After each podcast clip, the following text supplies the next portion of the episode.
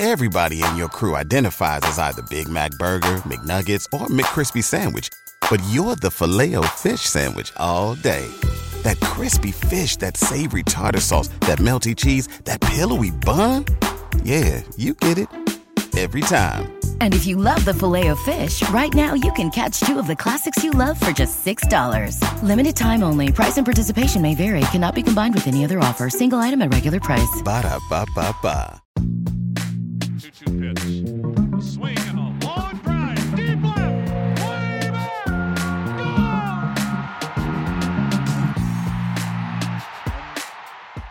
Hey, everybody, welcome to another Baseball America podcast. I'm Kyle Glaser. We're very, very happy to be joined today by a very special guest, New York Yankees pitching prospect Clarke Schmidt. Clarke recently was ranked the number two prospect in the Yankees system. Really an incredible rise. He was a highly touted draft prospect out of South Carolina, had Tommy John surgery, still was drafted in the first round came out and has progressively built back up and this year reached the upper levels of the minor leagues with a really successful season. Clarke, thank you so much for joining us. When you saw that you were the number two prospect in the Yankees system, after everything you've been through with your surgery, what was that feeling like for you? Yeah, it's definitely, um, you know, it's a good feeling. Uh, I wouldn't say that, you know, you're just striving to you know for these rankings. You obviously you see them people everybody posts about them you you know you're around it so much that you know you're going to hear about it eventually. So it's not like something i set my goals out to to be a, the, the top prospect or you know that's not my main you know those are my main goals. Um, but when you when you get when you see something like that you definitely got to appreciate it especially for you know, from what I've, you know, from the Tommy John and the surgery and just going from that to, to be able to see the ranking, it's definitely, a, you, you kind of pat yourself on the back a little bit, but you kind of, you can t- take it with a grain of salt and you can't just like sit on your, just rest on it a little bit and you got to continue to work and, and just take it from there. And, you know, a lot of that, a lot of those rankings and stuff like that, I definitely, I definitely see them obviously. And uh, I, I use it most of most of it as motivation as much as I can. I don't want to just sit there and say, "Oh, okay, I'm the number two prospect" or whatever it may be and kind of you can you can find yourself resting a little bit and making take, taking a little step back if you if you kind of take it with too much grain of salt. Yeah, no one's goal is to just be a top ranked prospect. The goal is to get to the major leagues and stay in the major leagues and become a top level major leaguer. Um, obviously, that's a process and, and part of the journey. Given where you are now, just given everything you've gone through, I don't know if validation's the right word, but yeah. just knowing that, you know, hey, I'm on the right no, track. No, I think validation is perfect. I mean, um, I kind of know, like personally, I, I, hold myself to a high regard, uh, like every other athlete should or everybody else should. You know, I whenever I, I kind of hold myself to a different level of excellence, and you know, whenever I go out there, every time I'm out there, uh, like I said, like I said before, I kind of use. I, I felt personally whenever um, after the draft, obviously I had the surgery and stuff, so it's kind of hard to get like a true ranking, I guess you could say, when it comes to the rankings and stuff like that. Um, so I knew that this year was this past year was going to be a big year for me as far as rankings go and, and recognition goes. And I personally felt like I was uh, like I I like to pitch with a chip on my shoulder, and I, you know I felt like I was underrated, and I knew that I knew I like I said I knew my work, So I, I knew when I was going out there that what I was capable of doing could be worth you know whatever whatever ranking it may be worth. And I knew that if I could go out there and pitch to my level and, and my capabilities, that I would be, you know, I would be one of the highly touted prospects, and I would my name would start being shown up a lot more in these prospect rankings. So, like I said, I, like I said, I use these for motivation. And so when you know when I saw those the rankings, whatever it may be before last year, for instance, and I would use that kind of stuff for motivation because I felt underranked, and now you know the recognition is kind of starting to come in slowly. And you know, like I said, I'm gonna still continue to, to continue to grow as a player and and continue to get better just to move that ranking up even a little more and, and work myself up to the major leagues. I want to go back a couple years. You had gone into 2015, college sophomore at South Carolina, big year ahead. During that year, your brother Clate was diagnosed with cancer, Hodgkin's lymphoma. And then a year later, as you are a junior preparing to go potentially high in the draft, you tear your UCL in late April and have to have Tommy John surgery. So, in under a year, your brother has received a life threatening diagnosis you've had to undergo a major surgery that could potentially wreck some of your dreams of going pro and going early in the draft. Where were you at mentally and, and where was your family at? Because it's two very, very, very different, but very big kind of things that can knock you down in a very short period of time. Yeah. Um. So it, we're I, I'm a I'm a Christian and my family is, we're we're very faith filled family.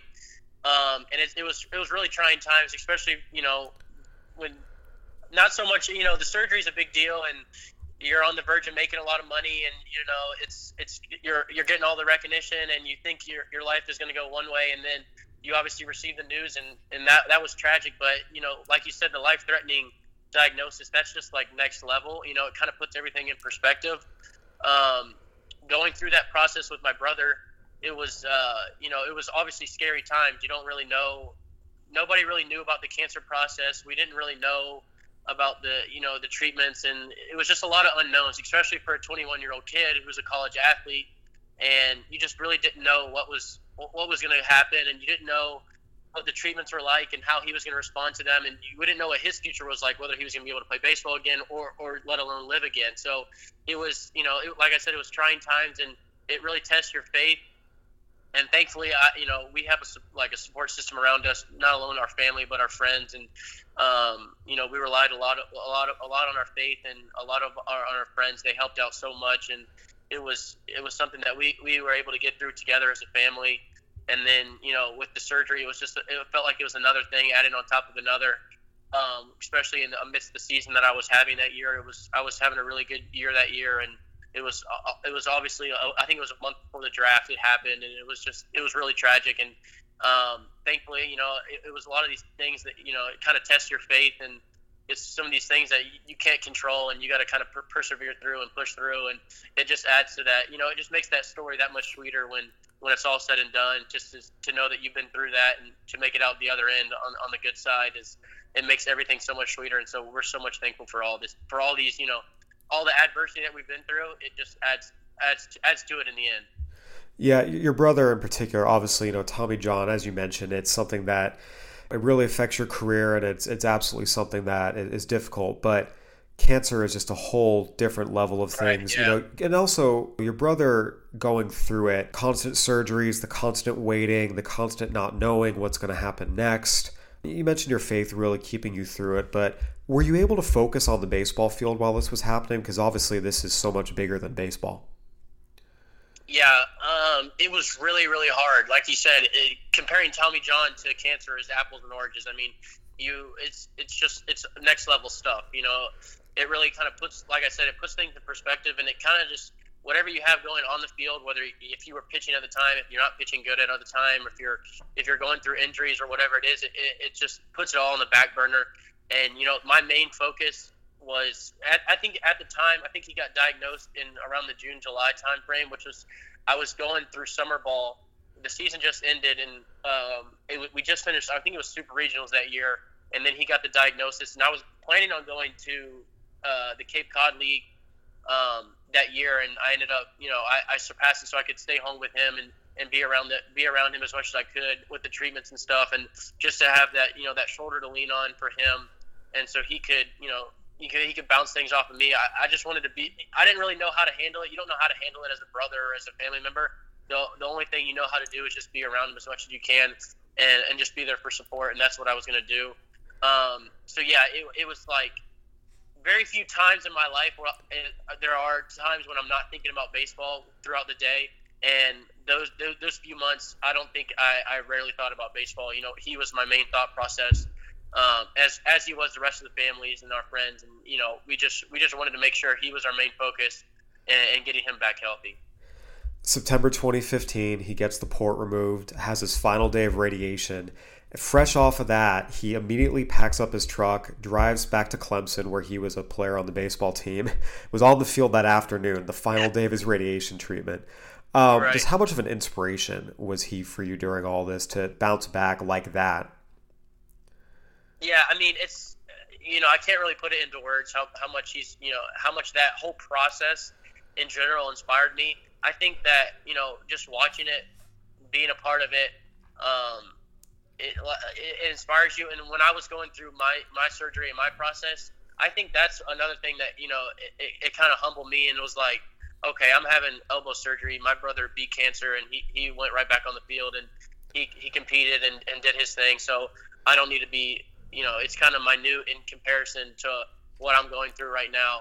So I, I think it kind of helped me handle my rehab process and my mentality going into my Tommy John and, and with it affecting my draft my draft process and everything else. You know, it it, it kind of it changed my mindset completely just to know that my brother, you know, he went through the cancer process and he was able to beat this, and then the next day go out and play baseball. So, I, I you know, I'm, I'm able to beat this this this rehab and, and and give it my all, and then get back out there on the field. You have your Tommy John surgery that April. You were really having a, an All American type of season. Uh, you were already considered a potential first rounder going into that. When you found out the UCL was torn, you had to have Tommy John surgery, was, was going to miss, you know, the next year, year and a half what was your thought process at that time? What were you thinking? Yeah, so in the moment, it's it's kind of hard to just like take a step back, especially when you're you know when you're in the midst of the season, when people are throwing all these numbers at you, you're you're projected to go, and you know I've, I've heard, whatever it may be, people are saying all these millions of dollars and being drafted within the top ten picks and stuff like that, and it kind of, you kind of lose your perspective of it when you're in the midst of it. And when when I first found out I had to have the surgery, it was just like it just took me you know it just took all the air out of me. You, you, you think oh my gosh like what am i going to do with my career? Like am i going to come back to college? Am i going to forego the draft? Am i going to go back for another year? So you don't know, really know what you're going to do. And then once you kind of get your bearings under you and you you get to sit back and you get your perspective of it and you you talk to your your agents whatever it may be you talk to your family your friends and your teammates and then you kind of you kind of settle down and just the initial shock has kind of gone away. Um, after the surgery and everything, it's just like, all right, I'm not really worried about any of that. I'm just going to focus on my what I could control, which was I, the only thing I could control was my rehab and how I was going to handle it mentally and physically. And so I was just like, I'm just going to ha- tackle this head on and do my do my rehab day in and day out as hard as I can to make sure I come back stronger. Because I I really wasn't worried. I mean, at first you're worried when you find out you have Tommy John, but I knew that the way I handle things and the way my work ethic is, I knew that I was going to come back stronger. I really wasn't worried too much about how I would come back post surgery. Uh, at the time, because it was a month away from the draft, that was one of my only worries. Really, was you know what's going to happen, what's what's my future like, because you, anything can happen. And thankfully, I got picked up by such an amazing organization that you know they believed in me and they showed they showed faith in me and that they they showed that they knew even with the surgery how good I could be and so I'm forever thankful to be in probably the best organization in baseball as far as you know the rehab process and stuff like that goes. So I couldn't have lucked out any any better. It was it was honestly a blessing in disguise for me. Yeah, when did the Yankees notify you that hey, we're still on you, you're not dropping off our radar just because you had the surgery?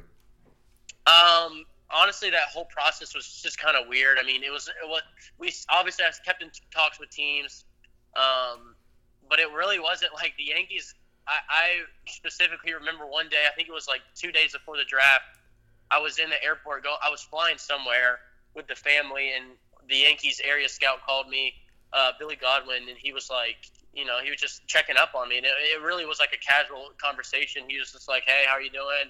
You know, hopefully we get your name, and you know, hopefully we get a chance to you, blah blah blah. You know, just small talk." Uh, and that was really the only talk I had before the Yankees, right before the draft.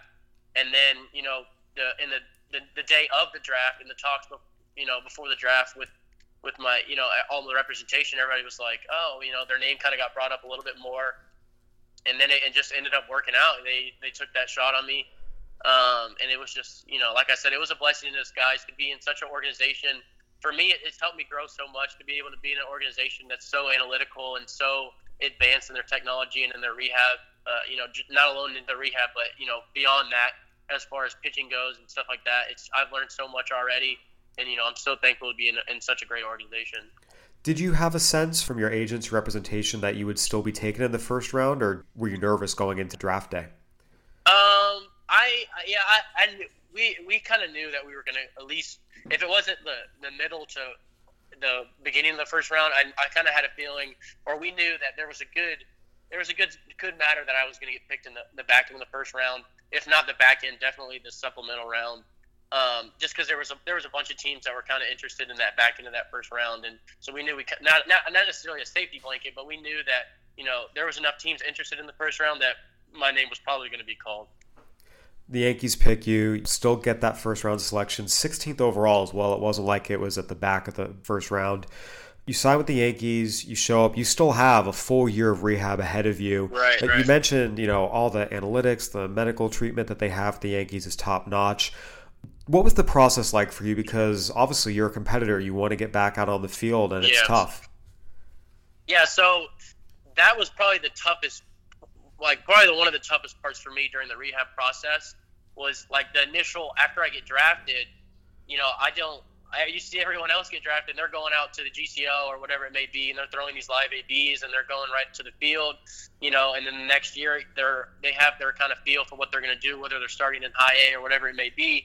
And that wasn't the case for me. I knew I had a whole another year rehab um, you know, I just one month one month into my rehab, so I knew I had you know at least twelve months left. Um, so it was really really tough to kind of like put that competitiveness on the back burner for on the field. But you know what I did was I just used it kind of as fuel, like in my rehab process.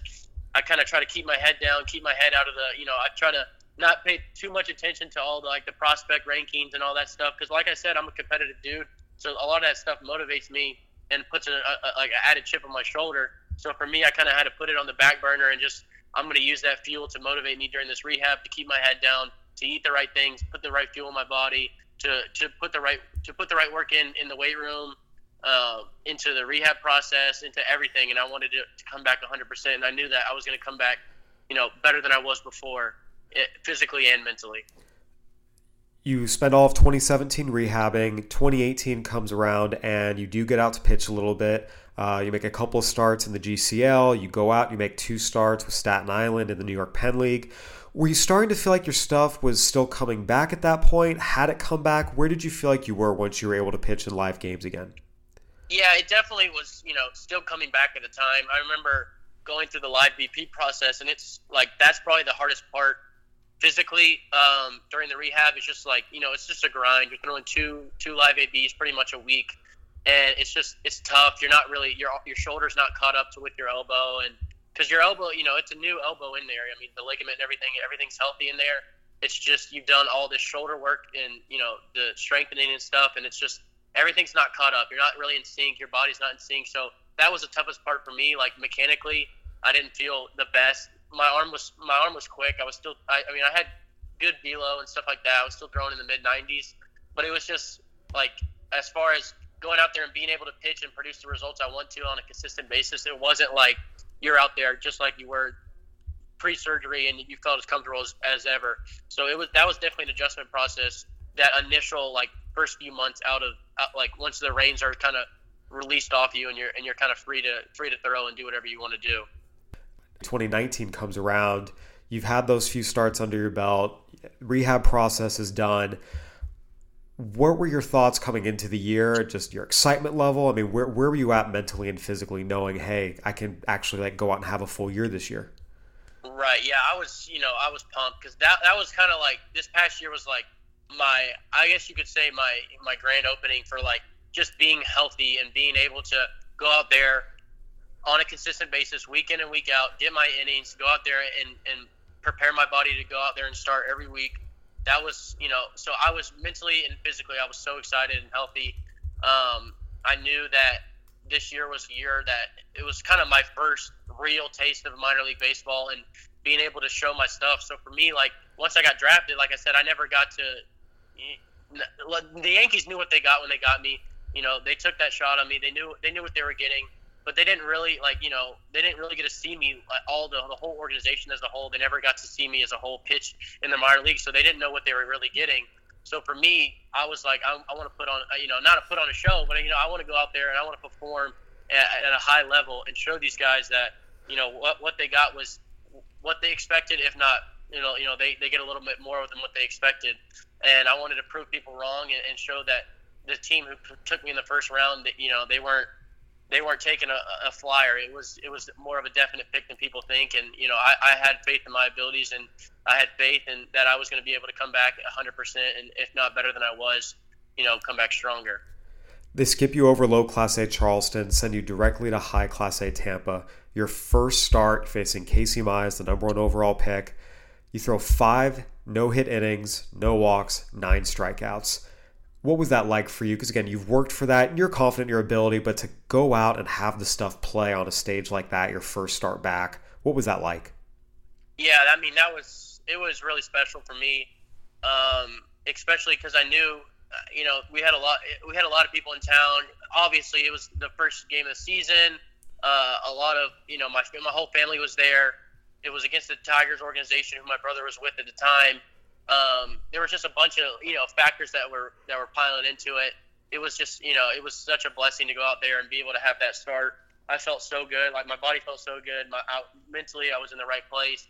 Um, so just to have it all kind of come to fruition and be able to go out there and have my first, like I guess you could say, official start of the year, my official, you know, opening since coming off the surgery, and my first full start, going at least five innings.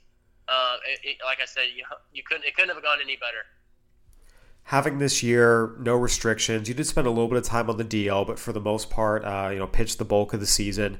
What were some of the biggest developments for you this year whether in terms of different pitch development or different arm slots command things? What would you say were the biggest ways you grew as a pitcher this year?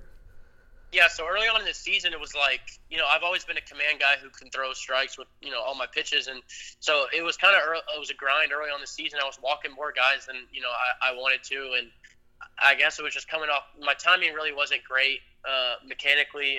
There were some things that weren't in sync. I was kind of like jumping forward too much, not staying back as much as I would like to, and kind of pulling off the ball, which led to a lot more walks than I would like to have. Um, but then once I kind of got settled down and kind of got comfortable and got, got back in my routine week in and week out, there was you know a lot of developments for my two seam. That was one of the biggest things I developed this year. Being able to command that you know inside to righties. You know, being able to get it off the off the plate and back on to, to righties away, and being able to you know bring it off the front hip to a lefty. That was one of the biggest pitches I wanted to to be able to get because I knew um, if I could work that two seam and command it like I wanted to, and have that fastball command, it was going to be a good pitch for me. And the biggest thing for me also was that the changeup. Um, I never, so like in college, I never really was a big changeup guy. I was always more of a breaking ball guy. And towards the end of my college career, I started developing the changeup and it got better and better. And then throughout the rehab, Tommy John rehab process, you throw so many fastball changeups, you're not really throwing a lot of breaking balls. My changeup developed so much, and now it got to the point this year where I was getting so many swing and misses on it, and it, it got to the point where there was a lot of starts where it was it was my main go-to pitch, and so for me to be able to come that far with my changeup in in that short of time was it was very special to me because um, I knew how big of a pitch that is, especially for a guy who throws a lot of sinkers and kind of has a lot of late life on the, the fastball going into a righty. To be able to tunnel that off a, a changeup is big for me. And also things I wanted to work on, like analytically, were kind of getting my spin rate, my spin axis, and the efficiency on my four seam a lot better. And I made some big leaps with that, so I can get. Because um, I've always been a guy who can throw pretty hard, but I never got a ton of swing and misses up in the zone. And a lot of that was due to my efficient, efficiency on my fastball so to be able to get that more efficient and get the axis and the tilt on that right and all the wrist positions and stuff like that that goes into that to get that a lot better to, to be able to get those swing and misses at the top half of the zone was big for me. Yeah, you mentioned making adjustments to get those swings and misses, get that spin rate, get that spin axis. Was it more focused on grip changes, you know, where you're releasing on your fingers? How exactly did you make the changes that were recommended once you saw what was going on? Yeah, so it's kind of hard to explain, but for me, my my wrist position on my four seam was a little bit lower than the ideal wrist position. So when, when I was coming through the zone, my fingers were not necessarily on top of top, on top of the ball. The tilt was a little bit off, so whenever I would throw it, it would the ball would roll off my fingers. It would come off almost like a two seam. It would have that that depth where it would run more than I wanted. It would kind of like run away instead of staying like a true spin it would have that true backspin to where it could stay efficient in the zone. And the hitter, you know, when the hitter sees that four seam and they see the efficient, they see an efficient fastball, they're swinging under it because they think it's going to uh, come a little bit under and it doesn't have the depth that they expect. But when when I was throwing my fastball, when it had about 85% efficiency on it, it would have whatever the hitter was kind of seeing. That's what it was kind of true to what they were guessing. They, they guessed the ball would would dip a little bit lower in the zone because it wasn't as efficient. It wouldn't stay up in the zone. And so once I figured that out and figured out the right correct wrist position coming through the zone, it, it kind of changed my my efficiencies a lot better. And I was getting a lot more swing and misses. And I also shortened up my arm action a little bit. It was a little less long in the back, so I wouldn't have as less. You know, my arm had a lot more torque on it, and it was it was a lot more healthier for my shoulder and my elbow um, my mechanics felt a lot more in sync because I'm, you know, everything was on time because I sped my arm up instead of having that long, draggy arm action in the back. So everything was more efficient. In terms of building up innings, you mentioned you're figuring out, you know, different things to give your pitches different characteristics. You're changing up your arm action. A big part of this is durability. Again, it's your first full season back from Tommy John surgery. How did you kind of regulate that in terms of being efficient with your pitches, but also knowing that maybe some days you're not going to go as deep as you want? What was that process like? Yeah, so in the beginning of the year, I had uh, it was probably for the I would say up until All Star break, I had a five inning limit. So I knew all my starts, um, you know, they were going to stop at five innings. So for me, it was during that process, I knew it was more like just getting, building my innings up, getting my feet under me, going out there and trying to be consistent with all my pitches um, until later innings, you know. And then once I, they kind of took those reins off me and I was free to go as far as deep as I wanted to in games, and I was starting to go into the seventh and eighth inning towards the second half of the season. That then it was like, okay, now it's trying to learn how to get pitch better in the later half of the innings, especially because the game definitely changes from the seventh inning on. You know, outs are a lot bigger. Um, the hitters definitely their approaches change. So for me to get in those competitive innings in the seventh and eighth inning and get be able to get back out there, that's that's stuff I love to be able to go late in games um, and to be a guy who can eat innings. And so for me, um, to be able to go back out there in the seventh and eighth inning and, and, be able to get those big outs was huge for me. And so uh, once I finally got to do that in the second half, it was it was a lot of fun. And um, like I said, one of my goals going into this off that that season was was to reach 100 innings, and you know I ended up doing that with the playoffs in Trenton. Uh, and I finished off with more than 100 innings coming off the Tommy John. So that was one of my biggest goals coming into that year, and I ended up accomplishing it. Yeah, not only did you just you know get to Double A Trenton, but you finished strong there. Uh, your second start there, six and two thirds scoreless innings, no walks, nine strikeouts. Second start there, seven scoreless innings, three hits, no walks, five strikeouts.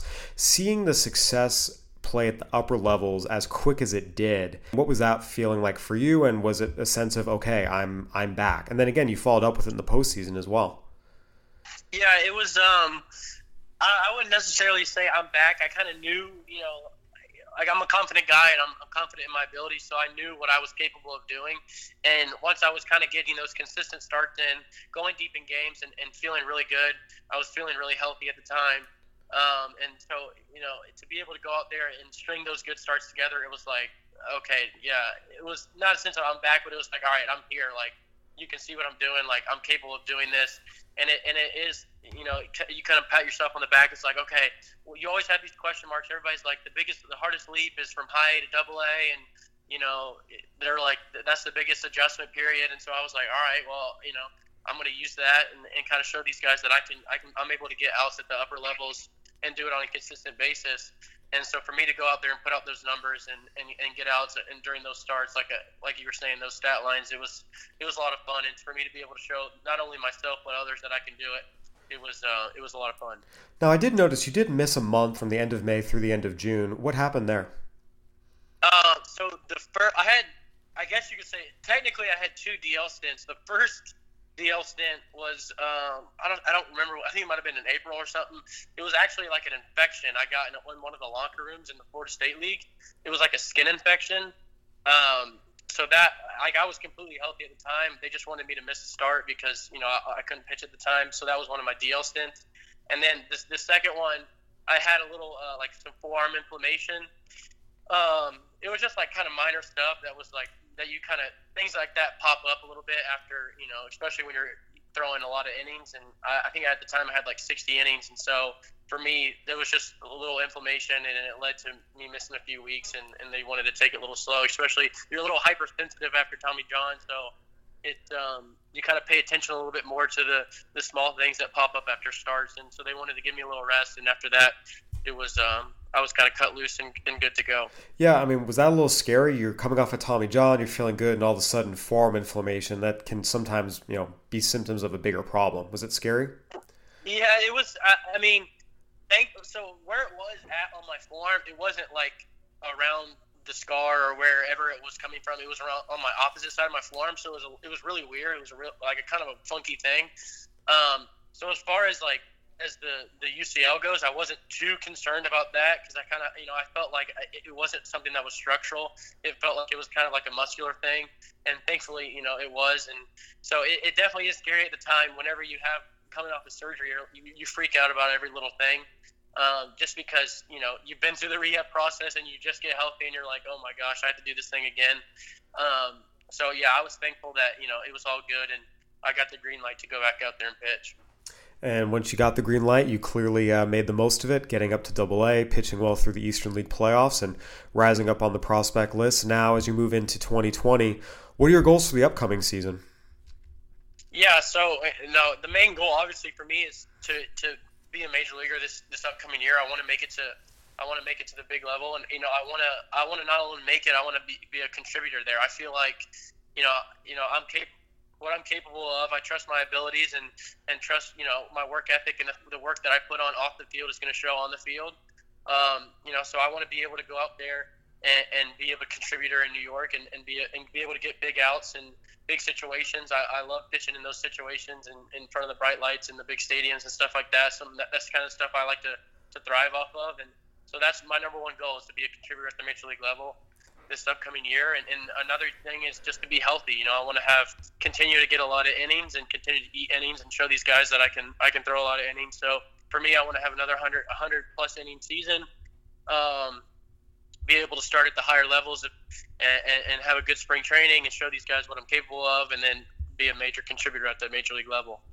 Well, it's certainly something a lot of fans in New York would love to see, and obviously, uh, you know, after everything you've been through, it would be a tremendous accomplishment, and we look forward to seeing what the future holds. Clarke, thank you so so much for joining us today. We appreciate you jumping on with us. Yes, sir. Thank you guys for having me. Once again, that was Clarke Schmidt, the Yankees' right handed pitching prospect, ranked number two in their system. And great to have him on. Obviously, an incredible story, and we really appreciate him taking the time to join us. This has been another edition of the Baseball America podcast. Go ahead and give us a review on iTunes, Spotify, Stitcher, whatever platform you're listening on. We'd love to hear from you. Uh, it's always a joy to do these, and uh, we look forward to uh, continuing to churn more of them out. Stay tuned. We have another big prospect podcast coming up, as well as top 10 prospects podcast for the rest of baseball. All of the NL East are now posted, three of the five AL East are posted, and more on the way. Once again, for Clarke Schmidt, I'm Kyle Glaser. This has been another edition of the Baseball America podcast. Thanks for listening, everyone.